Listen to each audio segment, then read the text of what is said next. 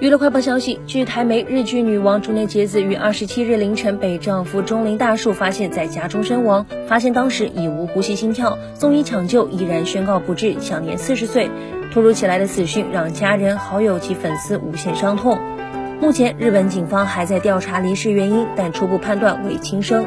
竹内结子拥有甜美脸蛋、优雅气质，出道多年，始终受到广大粉丝的爱戴。生前曾有两段婚姻的她，二零零五年因拍摄电影《现在很想见你》和著名歌舞伎演员中村狮童假戏真做结婚生子，但婚姻只维持短短一年，便因男方偷吃、酒驾等负面新闻，让她选择在隔年火速离婚。